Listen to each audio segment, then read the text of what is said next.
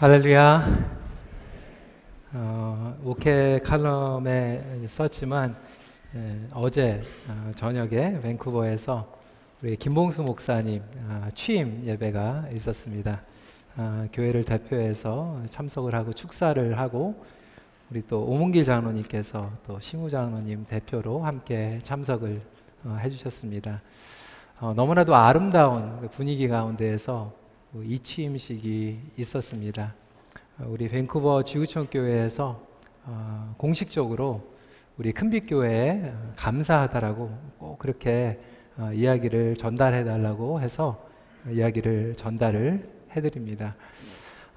눈이 토요일날 많이 온 것으로 들었습니다. 그래서 좀 조마조마했는데 어저께 이제 밤에 이제 끝나고 나서 이제 밤새 비행기를 타고 이제 오늘 아침에 도착을 했습니다. 비행기에서 이제 자야지. 근데 제가 잠을 굉장히 잘 자는 편인데 자야지 그러니까 잠이 안 오더라고요. 그래서 멀뚱하면서 그렇게 왔습니다. 그래도 감사한 것은 밴쿠버 지역의 얘기를 들어보니까 눈이 조금만 와도 예배에 엄청난 지장이 생기는데 저희 큰빛교회는 참 이렇게 눈이 많이 왔는데도 불구하고 이렇게 오신 거 보면 얼마나 감사한지 모르겠습니다. 좌우에 옆에 계신 분들 보면서 참 대단하십니다. 이렇게 인사 좀 했으면 좋겠어요.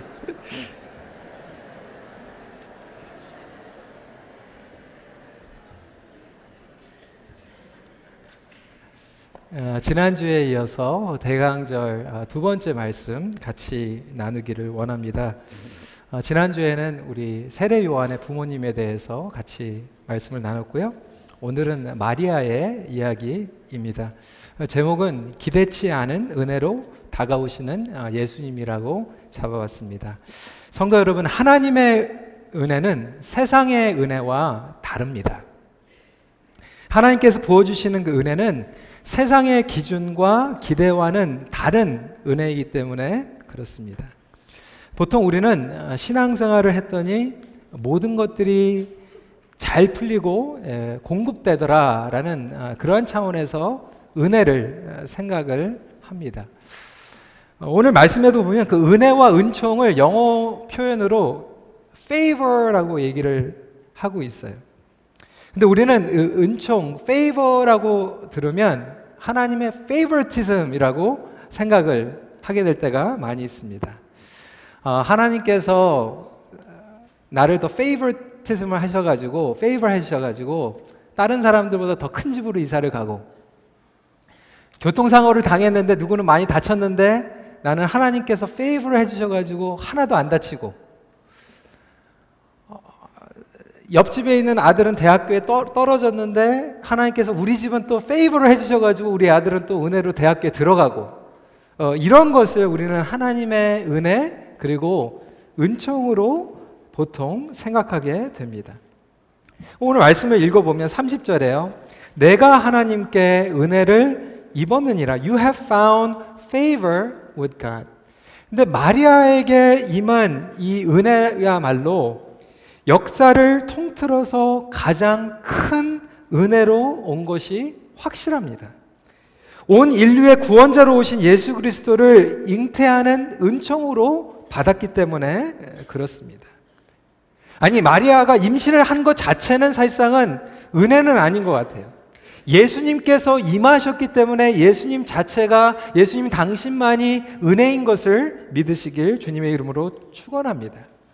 그렇지만 마리아의 입장에서는 감당하기가 결코 쉽지 않은 은혜였다라고 하는 거예요. 하나님의 페이버였는데 너무나도 혼란스러운 일이 생기고 있는 것입니다. 처녀가 임신을 했어요. 저와 여러분들은 별로 이게 감동이 없어요. 왜냐하면 2000년 동안 계속해서 들었기 때문에 그렇습니다. 입장을 바꿔놓고 2000년 전으로 돌아가서 결혼도 하지 않은 이 처녀가 임신을 했다라고 하는 것은 불가능한 것입니다. 성령의 역사로 잉태한 것은 인간적으로 불가능하기 때문에 그렇습니다. 설명을 할 수도 없어요. 엄청난 혼란이 따른 하나님의 은혜인 것입니다. 인간적인 상식과 기준으로 보면 자랑할 수 없는 은총입니다. 성도 여러분, 한번 생각을 해보세요. 다 큰 여러분 딸이 결혼도 안 하고 아직 시집도 안 갔는데 임신을 했다라고 생각을 해보십시오. 자랑할 수 있는 것입니까? 수치스러운 일이겠습니까? 결코 자랑할 수 없는 은총이었다라고 하는 것이죠. 이렇게 하나님의 은혜가 때로는 우리의 삶 가운데에서 엄청난 충격과 혼란으로 다가올 수 있다라고 하는 것입니다. 존 파이퍼 목사님은 그의 설교 Urgent and Gratitude라고 하는 설교에서 마리아의 믿음에 대해서 설명을 하고 있습니다. 그는 이렇게 얘기를 합니다. 우리에게 혼돈과 자극의 사건이 일어날 때에도 냉소적이거나 반항적인 자세를 조심해야 한다.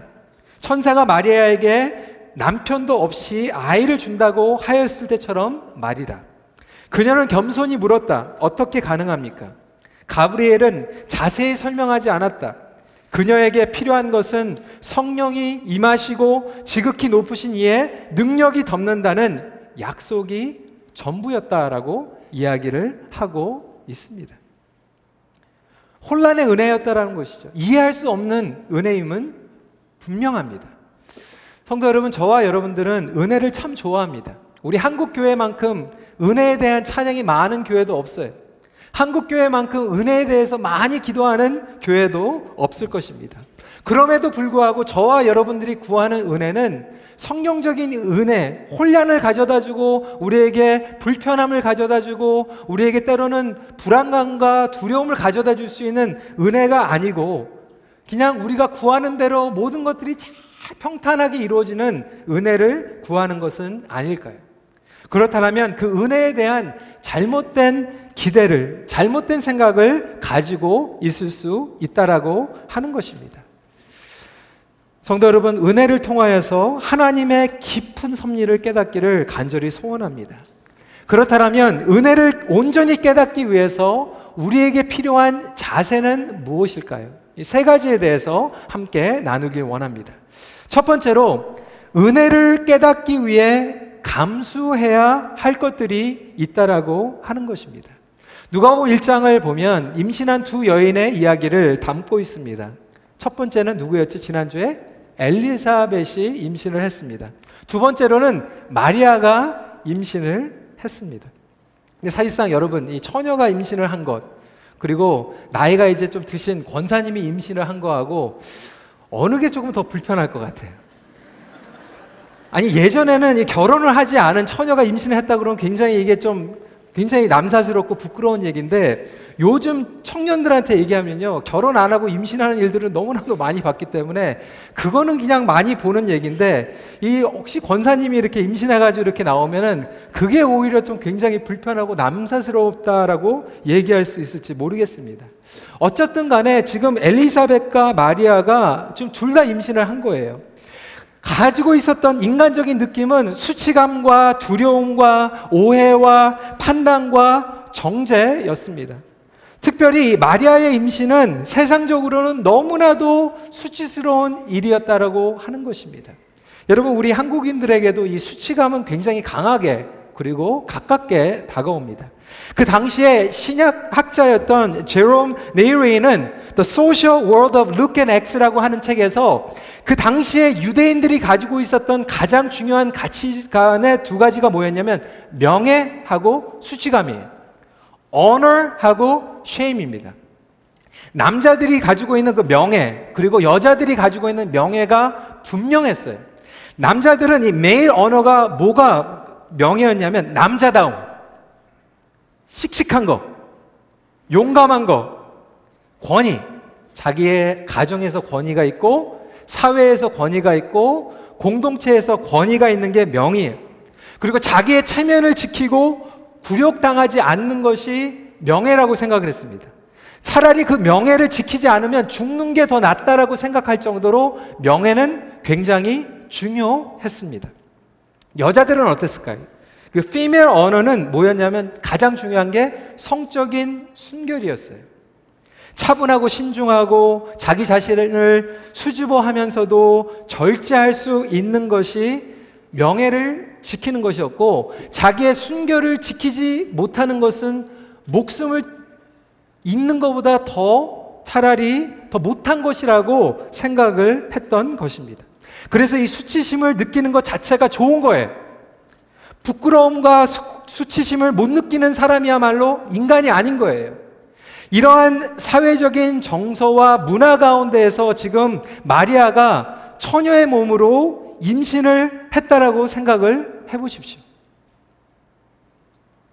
여러분, 교회 다니는 분들도요, 제가 예전에도 상담을 많이 했지만 정말로 기대치 않았었던 임신이 있잖아요. 교회 중재직 부모님들도요, 딸들한테 어보이션을 얘기를 합니다. 제가 그런 것을 한두 번 들어본 적이 아니에요. 이런 수치심을 당하기보다는 차라리 애를 지워라. 그냥 교회 다니는 분들이 아니라 교회에서 중재직으로 정말 헌신하고 제자의 양육으로 다른 사람들을 섬기는 분들에게도 그런 생각이 드는 거예요. 신약학자의 어떤 분은 이렇게 얘기를 하는 거예요. 마리아가 임신을 했다는 것은 마리아에게만 임신이 된 것이 아니라 그 가족의 명예와 수치와 상관이 있는 얘기라는 거예요.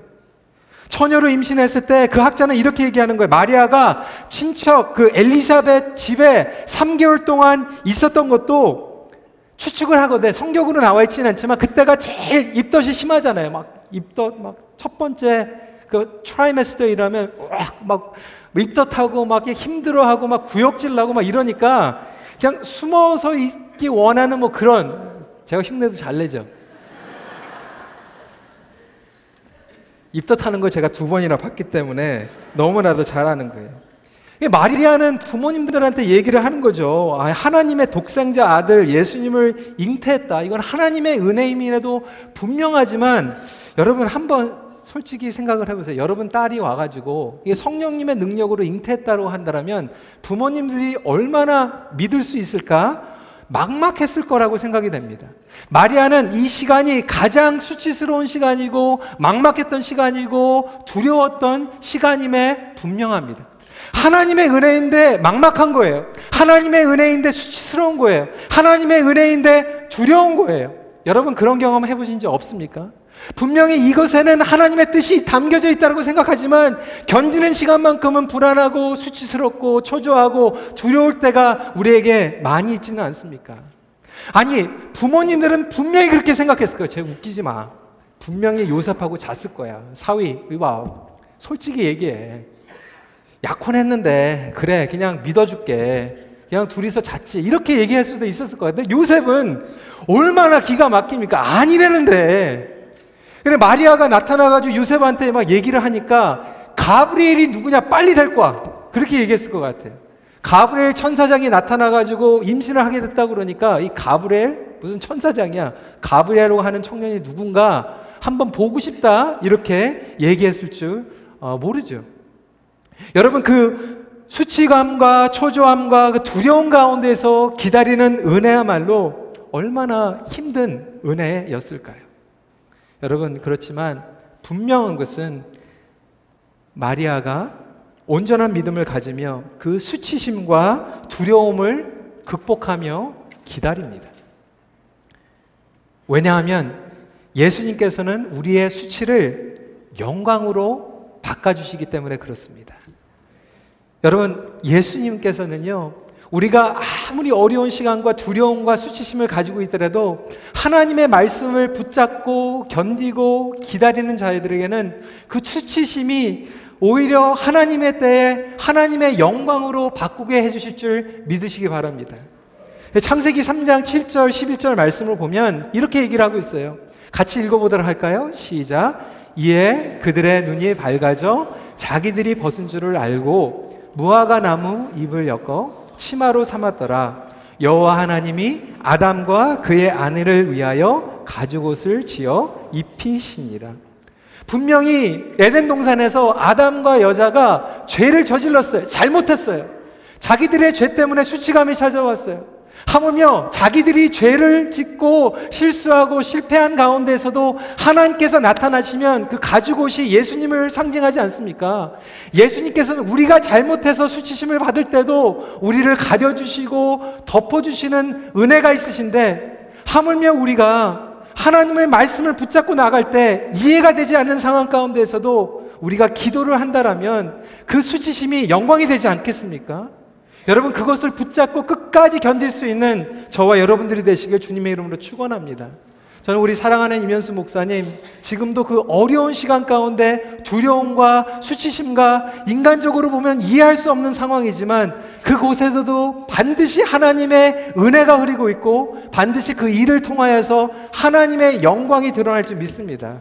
수치가 영광으로 변하는 그 역사는 성경을 통하여서 계속해서 드러나고 있어요. 하나님께서는 이스라엘의 수치를 영광으로 바꿔주십니다.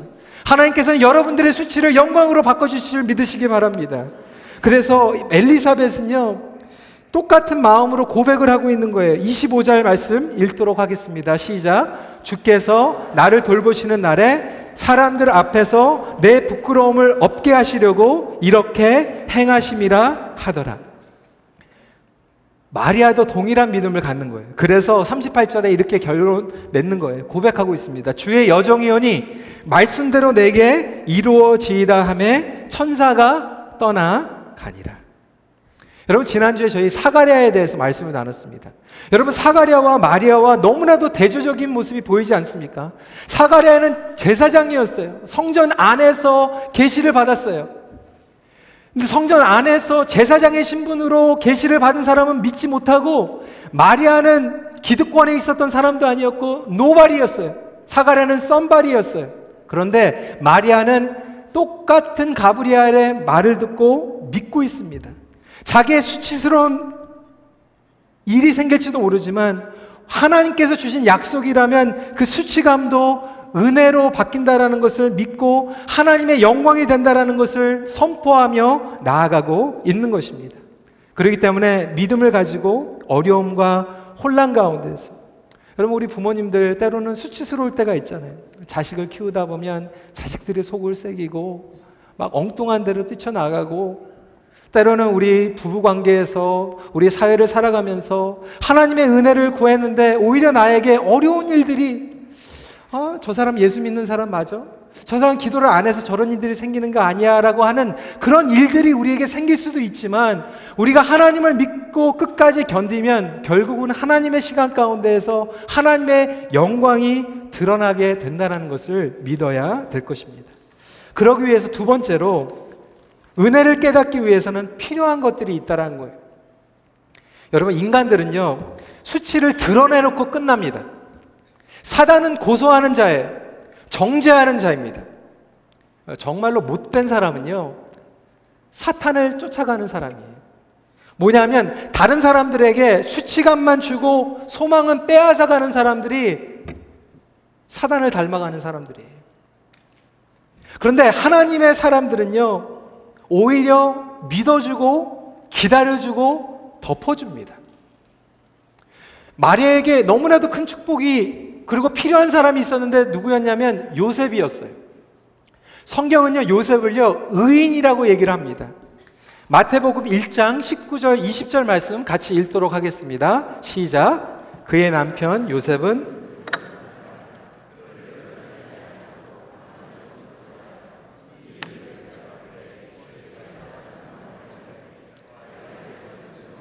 내 아내 마리아 데려오기를 무서워하지 말라. 그에게 잉태는 자는 성령으로 된 것이라.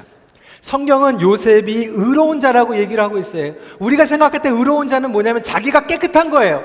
자기가 깨끗해서 다른 사람들이 깨끗하지 않았을 때, 자기의 의의 기준을 넘지 못했을 때, 아니 내려갔을 때 그 사람들을 지적하고 정죄하고 수치심을 드러내는 것이 의로운 사람이라고 우리는 생각할지 모릅니다.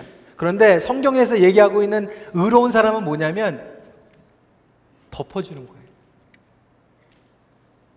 처음에 요셉은 믿지 못했어요. 성령님께서 임신을 하겠다? 믿지 못했어요. 그래서 배려하고 드러내주지 않습니다. 자기만 혼자 가만히 그 관계를 정리하려고 했습니다. 성경적으로 의롭다라고 하는 것은요, 내가 도덕적으로 깨끗한 것이 아니라 다른 사람들을 생각해주고 믿어주고 덮어주는 것이 성경적으로 의롭다라고 하는 거예요. 저는 저와 여러분들이 이렇게 의로운 사람들이 되기를 간절히 소원합니다. 그러고 나서 같이 믿어주는 거예요. 주의 사자가 나타나서 다윗의 자손 요셉아 내 마리아 데려오기를 무서워하지 마라. 정말로 성령님의 능력 가운데서 은혜 가운데서 임신한 것이라고 했을 때 같이 믿어줬어요. 여러분 인생을 살아가면서 가장 우리에게 필요한 사람은 누구냐면요. 기다려주고 믿어주는 거예요. 우리의 마음을 알아주는 거예요. 여러분 우리의 생각으로 상식적으로 이해가 되지 않는 일들이 일어났을 때도 우리가 하나님의 선하심을 보고 기다려주고 참아주고 배려해주고 같이 믿어주는 요셉과 같은 사람들이 있다면 우리가 얼마만큼 기쁘게 행복하게 신앙생활을 할 수 있겠습니까?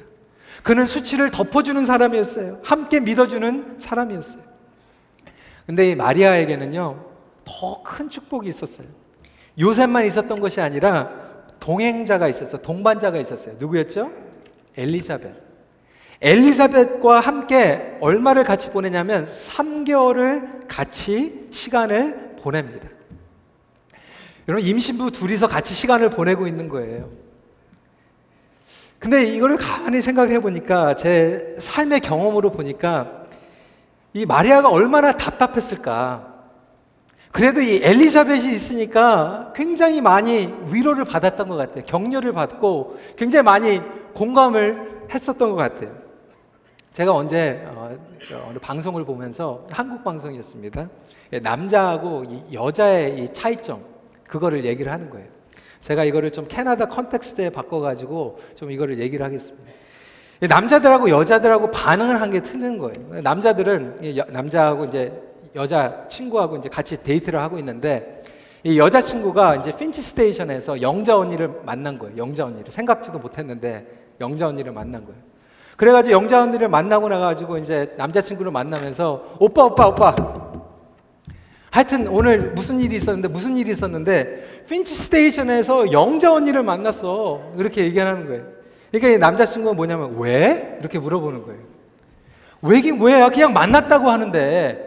그러니까 막 물어보는 거죠. 뭐 그럼 커피 마셨어? 같이 점심 먹었어? 계속해서 꼬치꼬치 뭐 물어보는 거예요. 이게 답답해가지고 말이 안 되는 거예요. 그런데 똑같은 이 여자친구가 자기 친구 만나가지고 야야야야야 오늘 핀치 스테이션에서 영자 언니 만났어. 그러니까 이 여자친구는 뭐라 그러면 진짜 대박이네 이렇게 얘기를 하는 거예요. 왜는 뭐예요? 그냥 영자 언니를 핀치 스테이션에 만난 거 그 자체가 어메이징. 어떻게 그럴 수가 있는 거예요? 그걸로 같이 그냥 놀라해주고 기뻐해주고 같이 공감해줄 수 있는 게 그 자체가 그냥 좋다라는 거죠.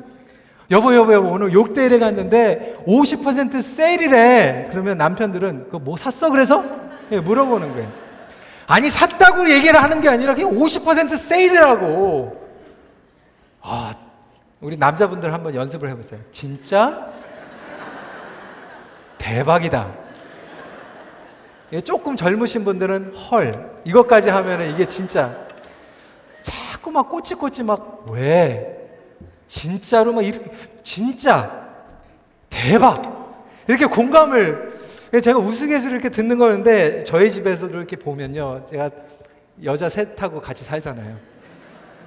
무슨 일이 일어나면 이제는 좀 저를 좀 왕따를 이렇게 시키는 그게 있어가지고 굉장히 섭섭했어요. 그러고 나서 제가 보니까 이 얘기를 하는데 이 여자분들의 다이나믹이 틀리는 거예요. 밖에서 뭐가 일어나면 뭐 사건이 터지면 저는 계속 꼬치꼬치 수사를 하거든요. 왜 그랬는데? 가서 뭐를 했는데? 이렇게 물어보는데 여자들이 얘기하는 것은 그냥 진짜 그러고 그냥 좋아하는 거예요. 야 진짜 힘들었겠다. 이렇게 공감하면서 얘기가 나오는데 그거를 보면서 제 아내가 그래서 무슨 일이 생기면 저하고 얘기하다가 여자친구한테 전화를 하는구나 그런 생각을 하게 됐습니다. 아마 여기 마리아랑 엘리사벳이 그랬을 거다. 사가랴 정말 쓸데없다. 요셉도 정말 쓸모없다. 그냥 마리아하고 엘리사벳이 같이 임신해가지고 이해할 수가 없는 그 하나님의 은혜를 같이 믿어주고 같이 공감해주고 같이 기도해주고 같이 예배하고 그 가운데에서 그런 공감의 공동체를 느끼지 않았나 제가 한번 해석을 해보는 겁니다. 근데 여러분 이러한 공감하는 공동체 요셉과 같은 엘리사벳과 같은 그런 믿음의 동반자가 우리에게 필요하지 않겠습니까? 우리가 때로는 이해가 가지 않는 그런 일들이 사건들이 펼쳐집니다. 어려운 가운데 있을 때가 있어요. 그럴 때 그때마다 왜 그랬는데 수사하고 계속 막 조사하면서 막 꼬치꼬치 물어보는 것보다 그것을 받아주고 힘들지 같이 기도하자. 정말 그랬어? 힘들었겠다. 좋았겠다. 집사님 축하해요. 우리가 함께 기다리고 공동체를 통하여서 믿음이 견고해질 수 있는 그런 공동체가 생길 수 있다라면 우리에게 가장 큰 축복이 될 줄 믿으시길 바랍니다. 여러분, 우리가 혼자 있는 시간도 중요하지만 함께 있는 시간도 중요한 거예요. 그래서 하나님께서 우리에게 은혜를 주실 때 같이 찾아갈 수 있는 그런 공동체가 우리에게 있다라는 것은 소중한 것입니다. 여러분, 갈릴리 나사렛에서 그리고 유대 한 동네까지 결코 가까운 거리가 아니었어요. 근데 39절을 읽어보시면요, 이때 마리아가 일어나 빨리 산골로 가서 유대 한 동네에 이르러. 여러분, 임신한 여인이 혼자서 그렇게 먼 거리를 그냥 빨리빨리 간다라는 그 자체가 얼마나 설레였으면 갔겠습니까? 얼마나 절실했으면 갔겠어요. 여러분, 우리 큰빛교회가 그러한 공동체가 되기를 간절히 소원합니다. 정말 어려워도 교회만큼은, 어려워도 내 목장만큼은, 내가 어려워도 저 집사님한테는 내가 달려가야 되겠다, 저 집사님에게는, 저 장로님에게는 내가 어려워도 수치심이 있어도 가야 되겠다. 여러분, 그런 마음으로 공감하면서 신앙생활을 하고 있습니까? 아니면 거꾸로 내가 정말로 무슨 일이 있어도 저 장로님에게는 안 가, 내가 저 권사님한테는 절대로 숨겨야 돼, 그런 얘기를 들으면서 우리는 신앙생활을 하고 있지 않습니까? 마리아에게는요, 분석을 하는 사람이 필요한 게 아니라 공감을 하는 사람이 필요했어요. 여러분, 제가 어떻게 이렇게 얘기를 할 수 있겠습니까? 결혼 생활을 20년 하면서 저도 이게 잘 안 되는 거거든요. 근데 이런 것들을 경험을 하면서, 야, 맞다, 우리의 사람의 마음이라는 것이 그렇구나, 우리의 사람의 마음이 힘들 때나 행복할 때나 서로 함께 부담 없이 나눌 수 있는 그런 동반자가 너무나도 필요하구나. 저와 여러분들이 그런 사람들이 되시길 주님의 이름으로 축원합니다. 저는 우리 큰빛교회가 그런 교회가 됐으면 좋겠어요. 누가 달려오면 힘들지요? 같이 기도해요. 힘들죠? 우리 같이 견뎌봐요. 같이 예배드려요.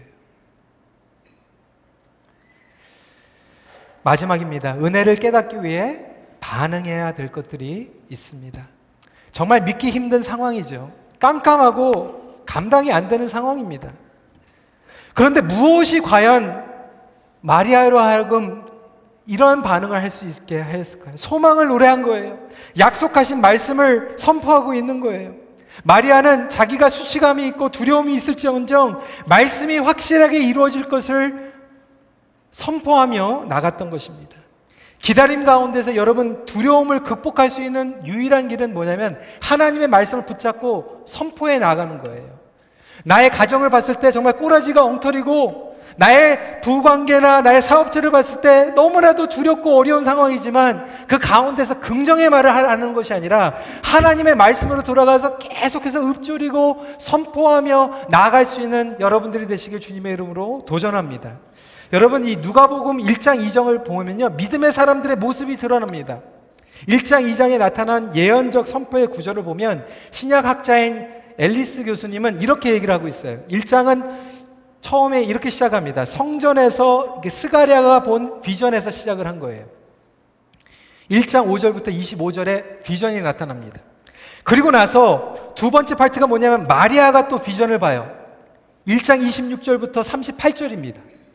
그리고 나서 그 마리아가 그 비전을 보고 나서 선포를 합니다. 39절부터 56절이에요.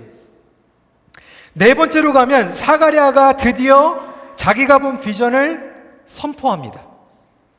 그리고 나서 5절, 다섯 번째로 가면 2장 1절부터 20절까지 목자들이 비전을 보게 돼요.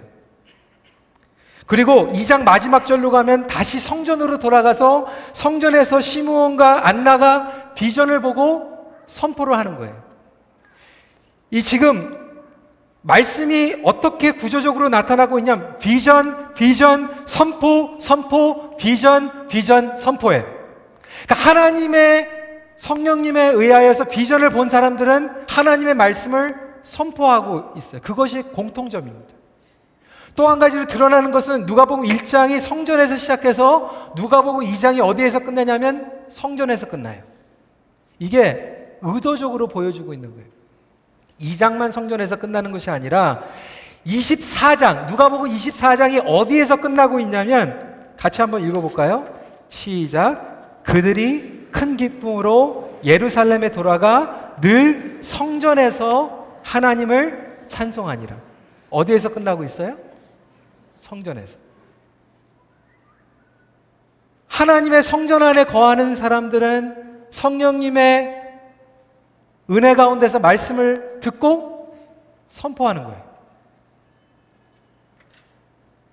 제사장의 신분이 중요한 것이 아니라 비천한 사람들, 여인, 목자 상관이 없이 하나님의 말씀을 들은 사람들은 그것을 확신하고 선포할 때 그들을 통하여서 예수 그리스도의 구속 역사가 일어나고 있다라고 하는 것입니다.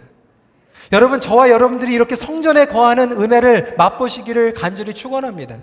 그냥 이것이 성전에서 그냥 살라는 게 아니에요. 교회에서 살라는 게 아니라 여러분들의 집이 성전의 은혜가 흘러가는 통로가 되시기를 주님의 이름으로 축원합니다.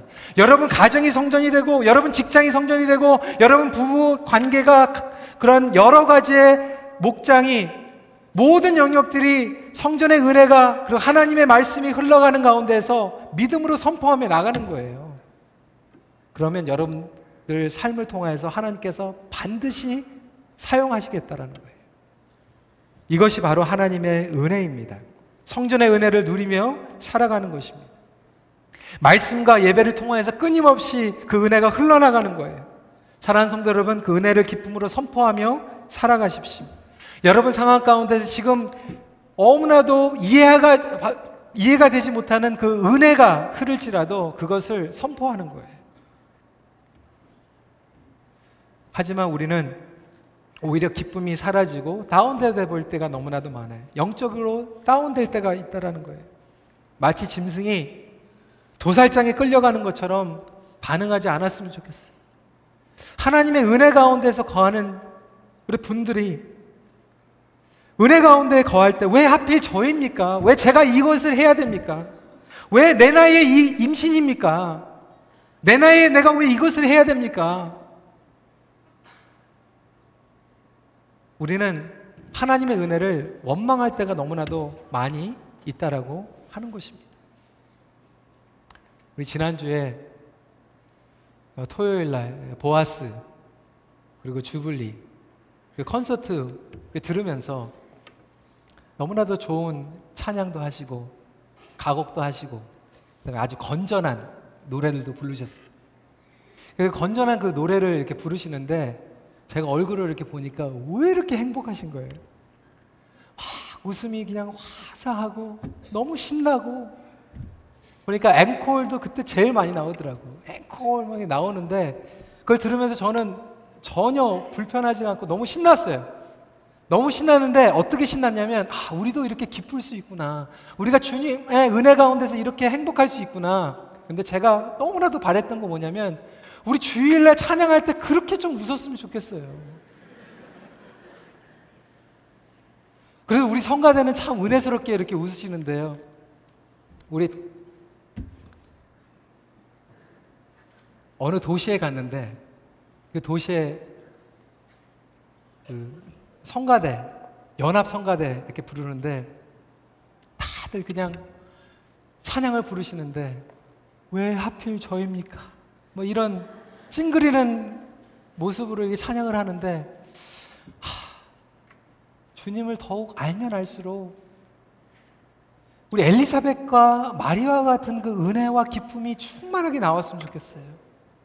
여러분, 우리의 찬양과 우리의 예배가 하나님 은총이 우리에게 흐르게 해주심을 감사드립니다. 왜 하필 저입니까? 이렇게 원망이 되는 것이 아니라, 하나님 저를 택해 주셔서 감사합니다. 하나님 저를 통하여서 내가 이해하지 못하지만 이 은혜가 흐름을 감사하게 생각합니다. 여러분, 우리는 어려운 시대 그리고 혼란 가운데 살아가고 있습니다. 하지만 지금 이 어려움과 혼란 가운데서도 우리가 기대치 않은 하나님의 은혜는 반드시 흐르고 있다는 것을 믿으시기 바랍니다. 그렇다면 그 가운데서 하나님의 말씀을 선포하십시오. 기쁨으로 예배하십시오. 말씀을 정리합니다. 은혜를 공유하십시오. 우리의 삶 가운데서 기대치 않은 방법과 영역 가운데 흘러내려오는 은혜를 깨닫고 공유하며 선포하는 믿음의 공동체가 되시기를 소원합니다. 우리 이 시간에 함께 우리 찬양팀 나와주시고요, 기도하는 시간 갖기를 원합니다.